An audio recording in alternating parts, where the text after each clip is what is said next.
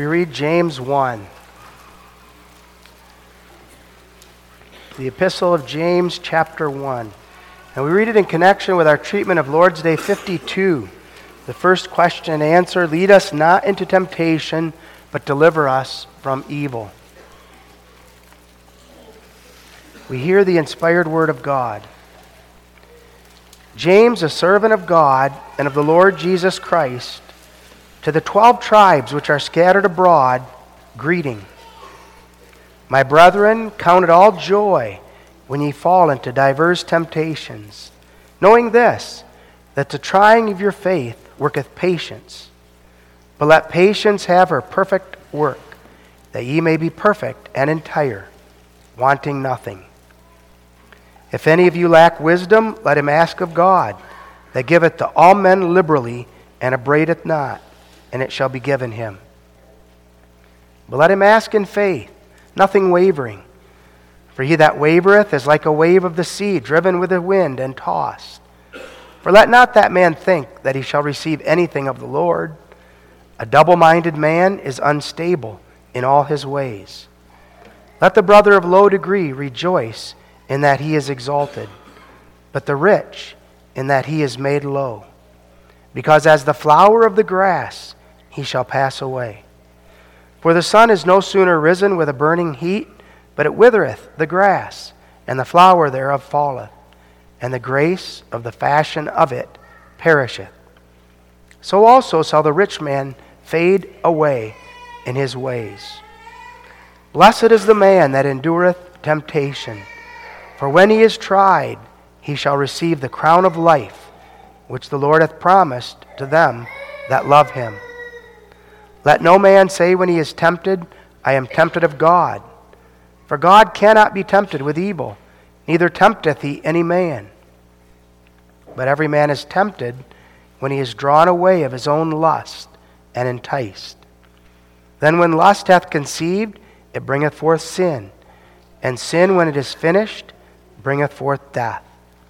Do not err, my beloved brethren. Every good gift and every perfect gift is from above and cometh down from the Father of lights, with whom is no variableness, neither shadow of turning. Of his own will begat he us with the word of truth, that we should be a kind of first fruits of his creatures. Wherefore, my beloved brethren, let every man be swift to hear, slow to speak, slow to wrath. For the wrath of man worketh not the righteousness of God. Wherefore, lay apart all filthiness and superfluity of naughtiness, and receive with meekness the engrafted word, which is able to save your souls. But be doers of the word, and not hearers only, deceiving your own selves. For if any be a hearer of the word, and not a doer, he is like unto a man beholding his natural face in a glass. For he beholdeth himself, and goeth his way and straightway forgetteth what manner of man he was. But whoso looketh into the perfect law of liberty and continueth therein, he being not a forgetful hearer, but a doer of the work, this man shall be blessed in his deed. If any man among you seem to be religious, and bridleth not his tongue, but deceiveth his own heart, this man's religion is vain. Pure religion and undefiled before God and the Father is this to visit the fatherless and the widows in their affliction, and to keep himself unspotted from the world. We read that far. May God bless his word to our hearts. We read that passage in connection with Lord's Day 52, question and answer 127, on page 27 in the back of our Psalter.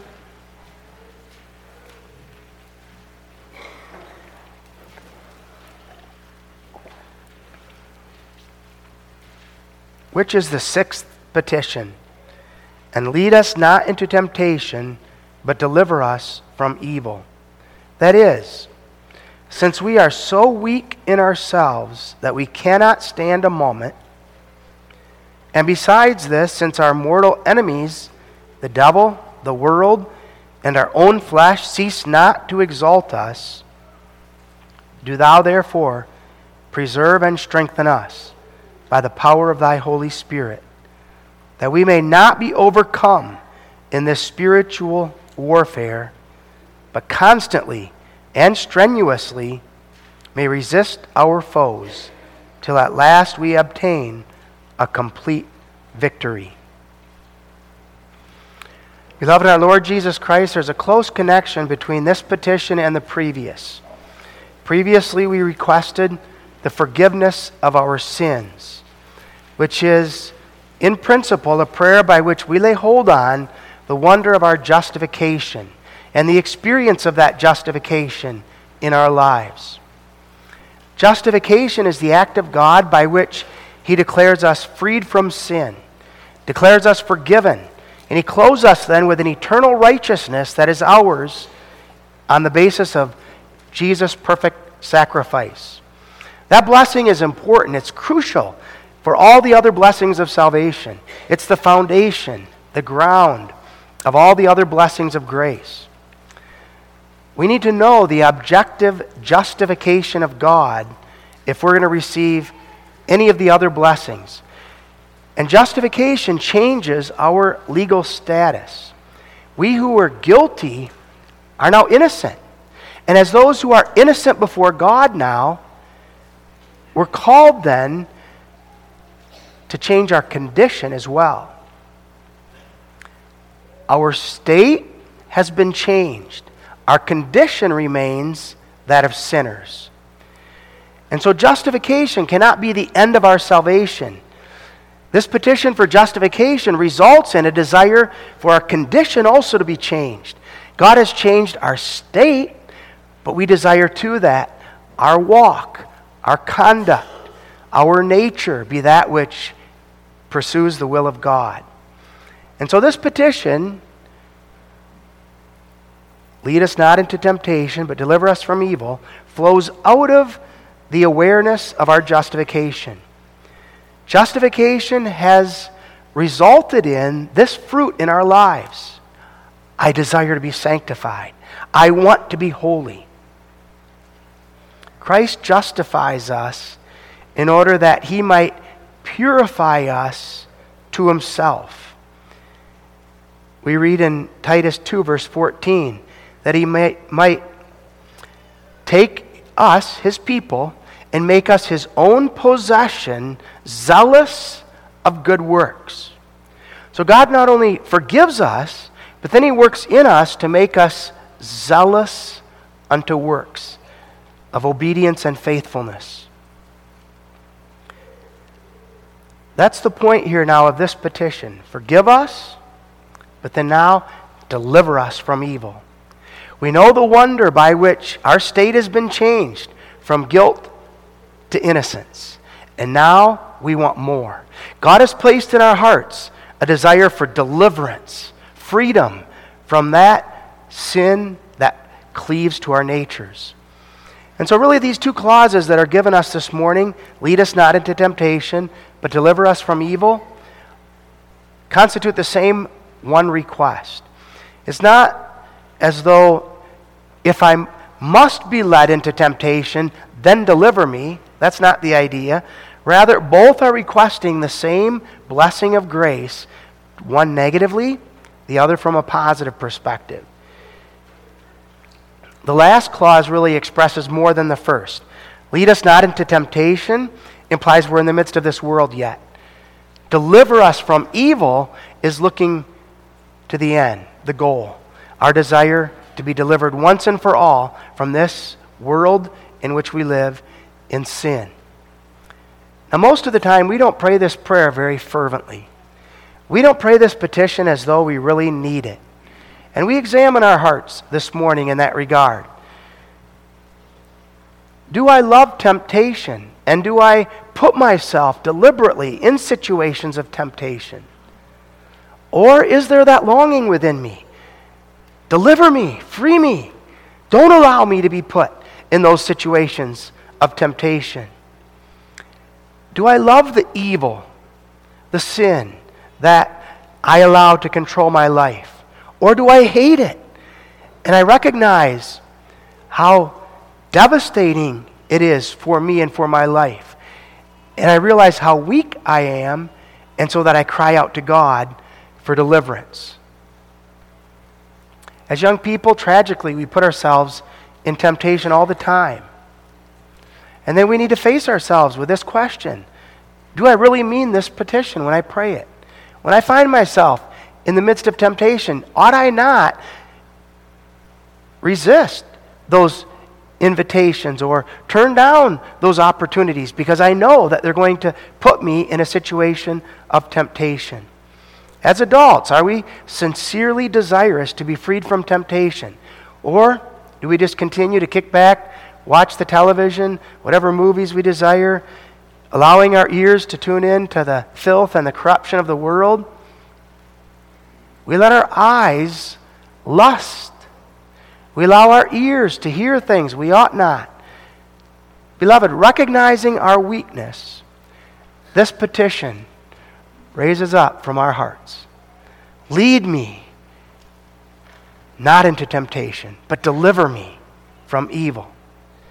So we look at the deliverance from evil, noting the spiritual awareness.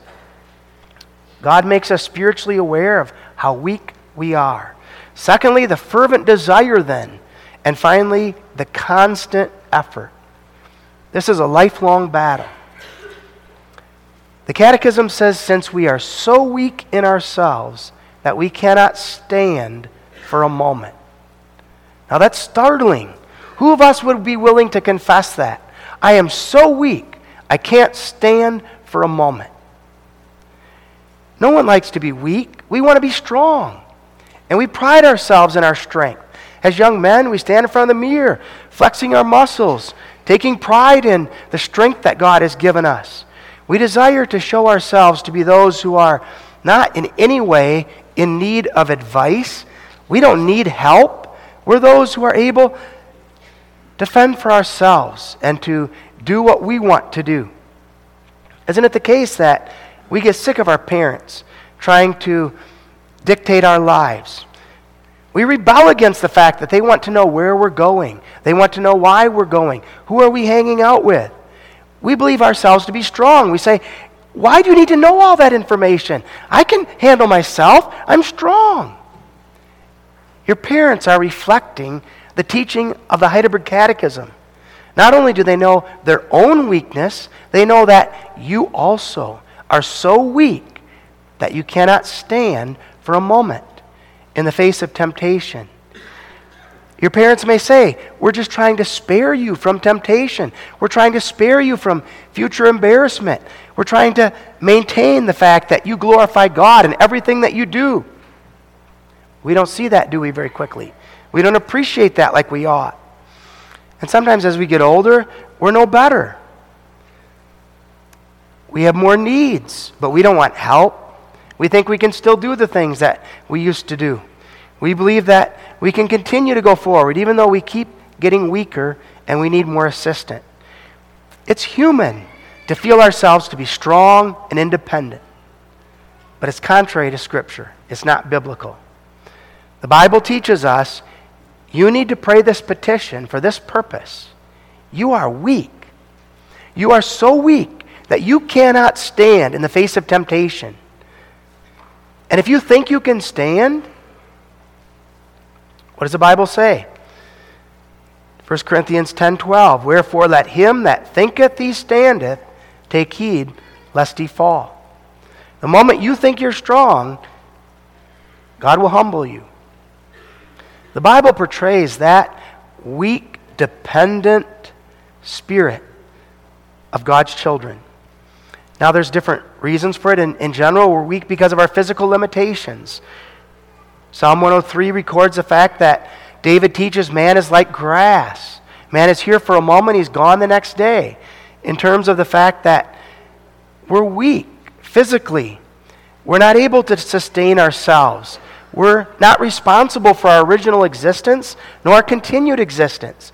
We're entirely dependent on God. Acts 17:25 depicts that that God is the one that gives us our life, he gives us our breath, He's the one that's constantly sustaining us.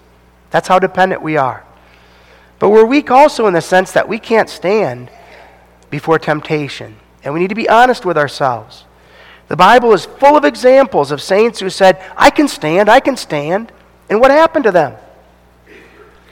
One after another, they fell. David thought he could stand, he fell.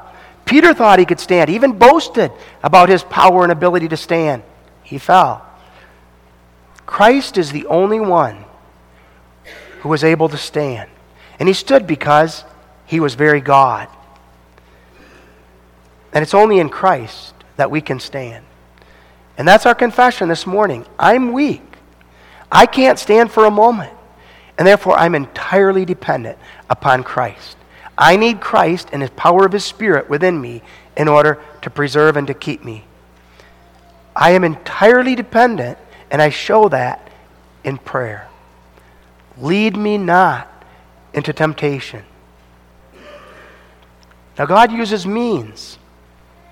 As we pray this petition, God answers it with parents, He answers it with teachers, He gives us pastors, He gives us elders, He appoints individuals in our lives, friends, accountability. God grants all these precious gifts to us in addition to His Word and the power of His Spirit. It's especially by His Word and by His Spirit that He keeps us and He preserves us. And He surrounds us then with those who are called by Him to assist and to give His children what they need in the face of temptation. Now, again, we live in a state of lawlessness, and that's reflected here in this petition. Lawlessness means this I'm going to do what I want to do. I'm going to pursue my own will. I don't care about what other people think. God may demand it. I don't want to do it. And so I'm just going to do my own thing. Lawlessness takes God's law and replaces it now with my own will, my own desires. That lawlessness is rebelling against God. And it's inherent in our natures. God predicted that that lawlessness would get worse and worse as the end of the world gets closer. And we see indication of that. But God also warns us we are weak, we're helpless when it comes to living a life that's pleasing to Him. And we need to be aware of that lawlessness in our own natures. So, beloved, what is our conclusion? Apart from the grace of God, we would perish. If it were not for my Heavenly Father holding me, keeping me, preserving me, all would be in vain. I need Christ. I can't live apart from Him. I'm weak. He's my strength. And, beloved, this drives us to our knees in prayer. The forces that assault me are stronger than I, and I cannot stand for a moment. Now, the Catechism addresses who those forces are the devil, the world, and our own flesh. And notice, cease not to assault us. There is never relief, not even when you're sleeping.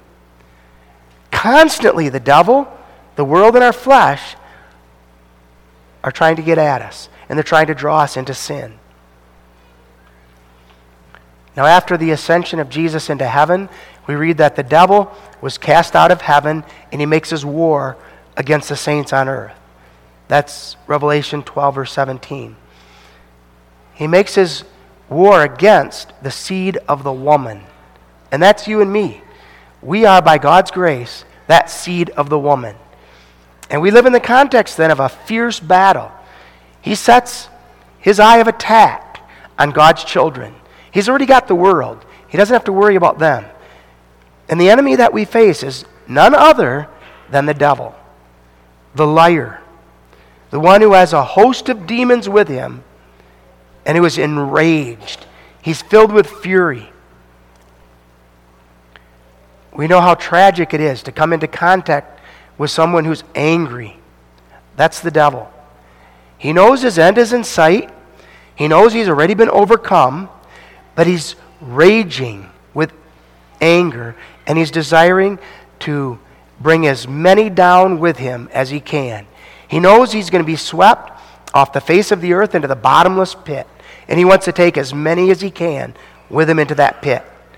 And so he uses every trick imaginable, everything he can muster, carefully, subtly, to make you think and to make me think that we can stand when really we can't, so that then he can get us into a position of temptation and he can bring us into the way of sin. If it were possible, he would snatch us from God. But what's our comfort? Jesus Christ and God as our Father holds us in his hand. And no one can pluck us out of his hand. Now, the devil uses allies. The passage talks about that. He uses the world and our own flesh. The world is a godless society in which we live. The culture about us tries to say there is no God. That's the world in which we live, a culture that says God is not God. Man is God. And therefore, do what man wants to do. Don't listen to what God has to say. And the world encourages selfishness and encourages just think about what you want. You're the most important person in life, and therefore do whatever you desire. The world doesn't promote the glory of God, it doesn't promote living to God and to His glory it promotes self. And so, do what you want. If you're not happy in your situation, get out of it. Pursue your own way, pursue your own will. If you want sexual pleasure, go get it. Enjoy it. If you want something, don't worry about whether or not you have money to afford it, just buy it. Our own sinful flesh falls prey then to the devil and to the wicked world, and it's inclined to go the way of evil. The evil that I would not, that I do. That's right. Romans 7, verse 15. We are so weak, and the devil is so strong that he even has a power within us, our flesh. And yet, what's our perspective? Do I really need to pray? Too often, in our pride, we still think that we can stand. Beloved, as we consider before God this petition, we hear Christ. And we hear Christ say, After this manner you must pray. And we take on our lips this petition with that not only command of Christ, but with the understanding of how weak and helpless I am. I cannot stand. I need Christ. And therefore, I look to God. Lead me not into temptation. I realize with fear and terror how weak I am, how quickly I could give in to the ways of sin, and how quickly I would make a mess of my life and the life of those around me. And so the fervent desire that God works in our hearts is lead us not into temptation. Now, what's a temptation? We're familiar with temptations. James here is talking about it. My brethren, count it all joy when ye fall into diverse temptations. He says in verse 2. Now, how do we understand that? If we're to say, lead us not, and then it says, count it all joy when you fall into such. The word temptation here in verse 2 would be better translated trial. And that follows from verse 3. Knowing this, that the trying of your faith worketh patience. So James here is talking about the fact that count it all joy when you fall into diverse trials. Now, that trial is also a temptation. We understand the difference here. Temptation has two ideas one favorable in terms of trials, the other unfavorable in terms of temptation. Trials are from God, they're motivated by love. They're with a view to building up and to strengthening his children. Temptations are from the devil. They're motivated by hatred with an intent to destroy. When we talk about the unregenerate wicked, we don't talk about trial. We talk about temptation. A trial presupposes something good. A trial presupposes that God is doing something in order to make it so that you're stronger. He's doing something to improve you. A test enhances, it improves the situation. Why are gold and silver tried? To purify them so that they come forth even more pure than previously they were. Foreign elements have to be separated from them in order to enhance the beauty of their luster. So that one doesn't take a, a lump of clay and test that, or a lump of dirt. The wicked, unregenerate, aren't tested. There's no good to be found in them. A trial implies love. Those whom God tests are those who are the objects of his love. He loves them. And in his love for them, he's now leading them in a way that will strengthen them and prepare them for the glory that awaits. A temptation is a lying appeal to our sinful nature, motivated by hatred against God, and it seeks to destroy. And so the tempter is the devil. The devil comes with temptations. He says, Don't worry about what God says. What God says isn't important. He lies, flat out contradicts God's will. And the devil then tries to take up the role against us in order that we pursue his way and his will, which involves sin. Now, the devil assumes many in our lives to take up that role of tempter on his behalf. Sometimes it's a husband, a wife. Sometimes it's children or parents. Sometimes it's a dearest friend. Sometimes an enemy. And again, the Bible is filled with illustrations of this. Judas was one of the disciples, and yet the devil entered his heart in order to use him against Jesus and against the others. The devil hates God, and as the tempter, seeks destruction with temptation. For a believer, then, a trial becomes a temptation to fall. But God is sovereign over it all, and God is the one who's watching over all things. So, what do we pray for? We pray, Lord, lead us not into temptation. That doesn't mean, Lord, don't let me be tempted. We understand the difference. It's impossible that we not be tempted. If we're in the midst of this world, there's going to be temptations. And so while Satan continues in this world and as we live in this world, we're going to be tempted. Jesus says that he was made in every respect like as we, so that he could be tempted. And now we are tempted in order that we might be made like unto Christ. That's God's purpose.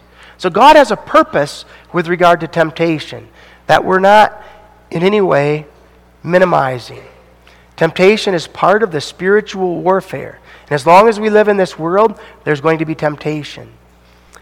Nor is this a petition so simple as this that don't let us be conquered by the temptation. In other words, lead us not into temptation in such a way that we fall. That's not the idea either. A person may enter into temptation and not fall under sin. Jesus endured that. Jesus was brought into temptation, yet he didn't fall. While a man is in the midst of temptation, God can give ways in which there escapes. But God is faithful, who will not suffer you to be tempted above that ye are able, but will, with the temptation, also make a way to escape, that you may be able to bear it. 1 Corinthians 10:13.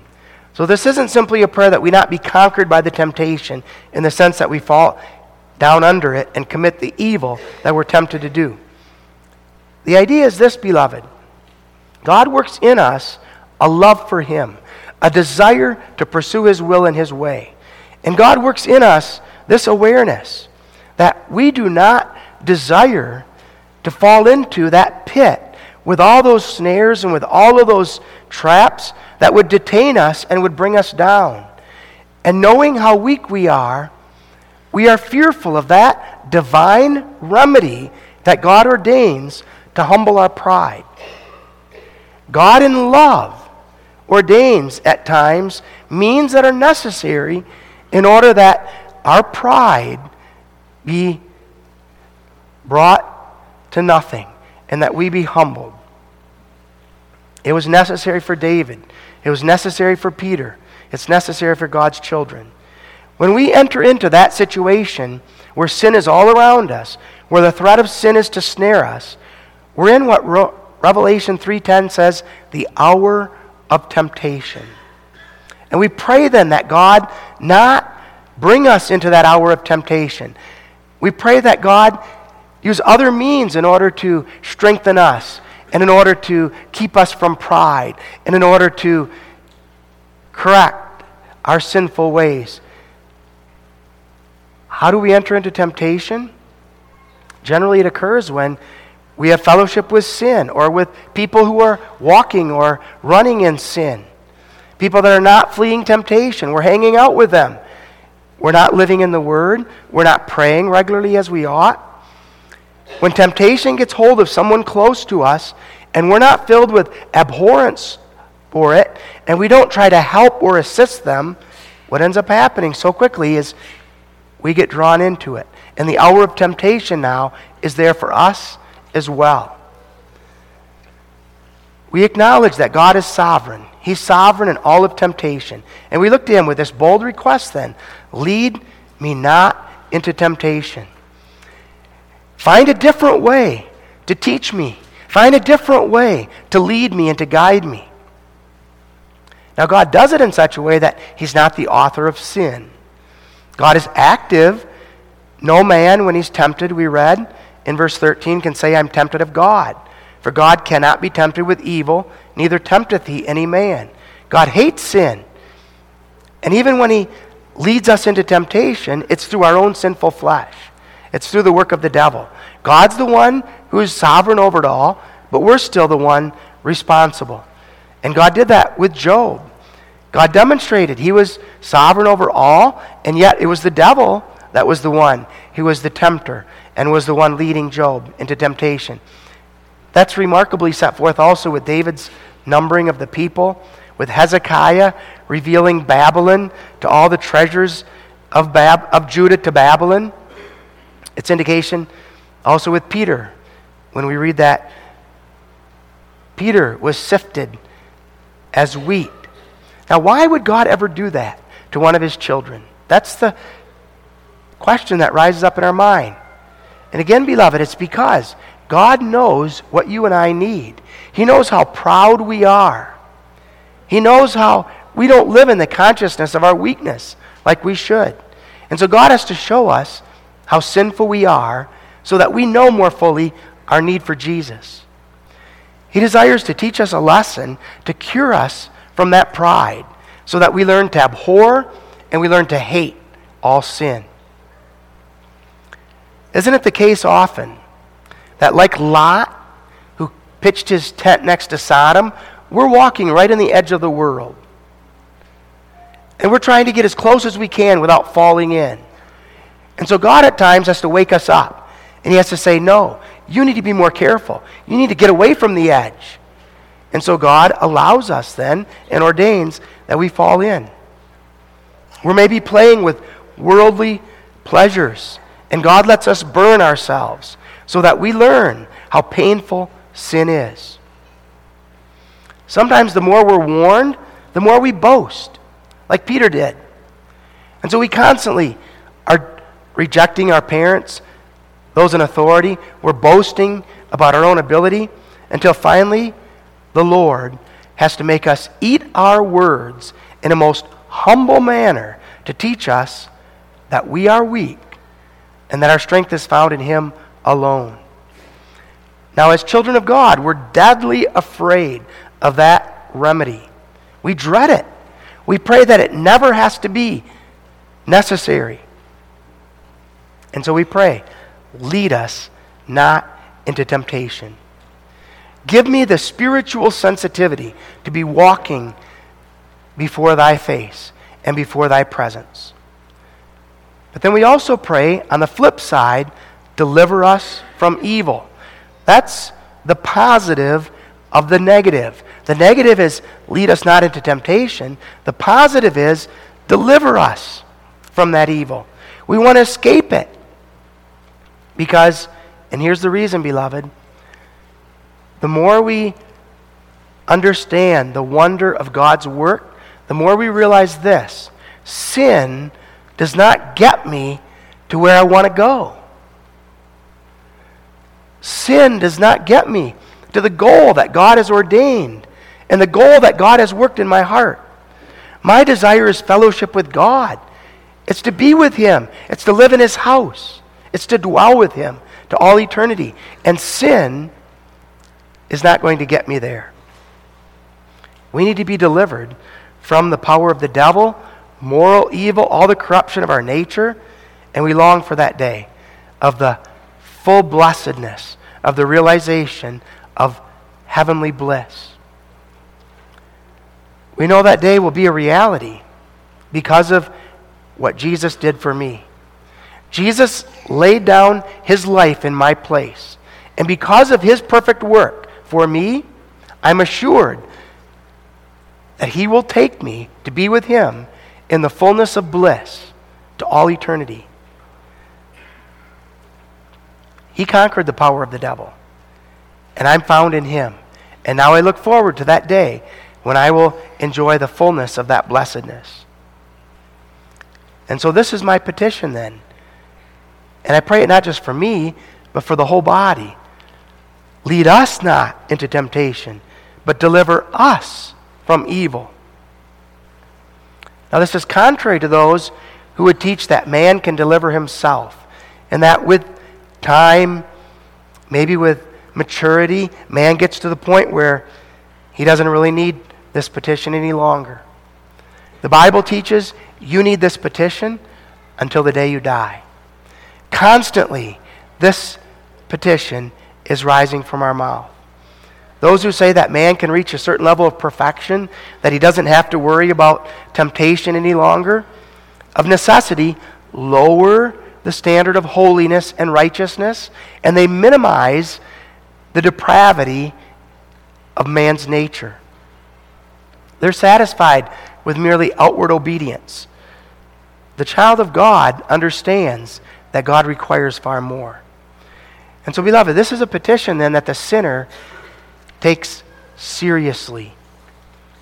And it's a petition that God already answers in this life with an increased sensitivity to sin and with the strength to battle against the powers of temptation.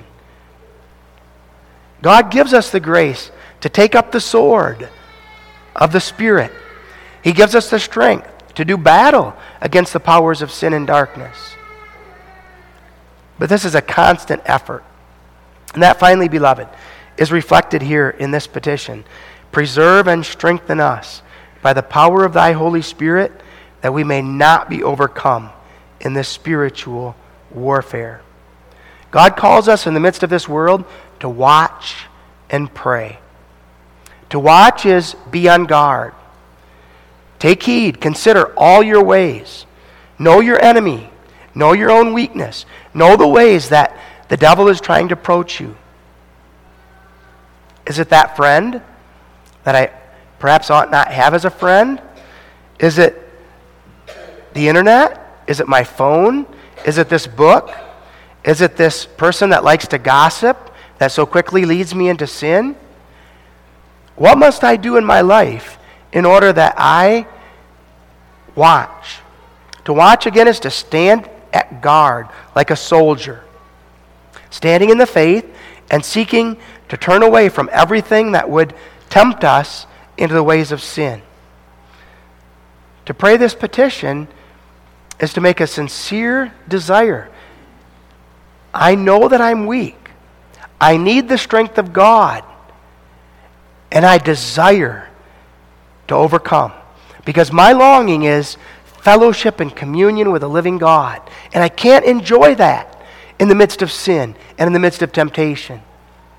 And so, beloved, by grace we respond, yes, that's my desire. My desire is to overcome. I've tasted the bondage of sin. I know that sin is not freedom. The way of sin is not joy. It's not fellowship with God. And by God's grace, I desire to turn. And in Christ, I can do all things. That's, beloved, our confession. We pray this petition to God, knowing that our strength is found in Jesus Christ and the power of His Spirit alone. The power of the Holy Spirit is the only power by which we can stand. And so we look to Him. He who bore our sins on Calvary, who not only forgives us, but then also, now by His Spirit, is at work in us, making it so that this is our desire. Making it so that we want to do what's right. We want to live a life of obedience. We're not content merely with the fact that I've been forgiven. I also want now to do all to the glory and honor of my Heavenly Father. We don't get up then from this prayer and then quickly head into an environment where we know that we're going to be vulnerable to the devil's attacks. As we pray this prayer, we're watching our steps. We steer clear of those circumstances where the devil has taken advantage of us in the past. We know how weak we are, and we know that we need to be careful. We call for accountability. We're thankful for our spouses and for friends who can help us be accountable. There are places where we can't go. There are instances where we need to say no. And we pray, beloved, for consistent strength, constantly and strenuously to resist our foes till at last we obtain a complete victory. We find ourselves when we're in a big crowd, like Peter was, then we can be bold. We can talk with boldness. And we can talk big. But then we get ourselves in a different situation and think again of Peter. Now he was just with some soldiers and some young ladies, and then all of a sudden, it's a very different situation. His weakness is revealed. We pray for consistent strength, no matter what the circumstances I'm in, that I am humble, I'm looking to Christ, and I know the victory that's found alone in Him. He was tempted in every respect, like as I in order to deliver me. And that's my confident hope. His temptation, his perfect obedience enables me to face temptation, to pray this petition, and to walk in obedience before him. And when we fail, we look to him and we pray for grace to learn from it, to be humbled, to walk in a manner that reflects that complete dependence upon God. We watch and we pray. We stay alert. We seek to be aware of our surrounding. We immerse ourselves in prayer, in the Word and prayer, reading it, studying it. And that Word speaks to our life, and it speaks to the way that God would have us to go. Beloved, people who are watching, who are praying, who are leaning on Christ, are those who glorify and honor their God. Amen. Our Father who art in heaven, our desire is to give thee all glory, all praise, all honor. We are weak and sinful. Forgive us and strengthen us that in the midst of this battle we might forsake pride, that we might humble ourselves to our knees, cast ourselves before thee in prayer, and know that our only strength to persevere is found in Jesus Christ and the power of His Spirit in our lives. So strengthen us, Lord, that today we might resist the temptations of the devil, that we might keep this day holy, that we might honor those in authority, that we might give Thee all praise, all glory, as the God of our salvation. Amen.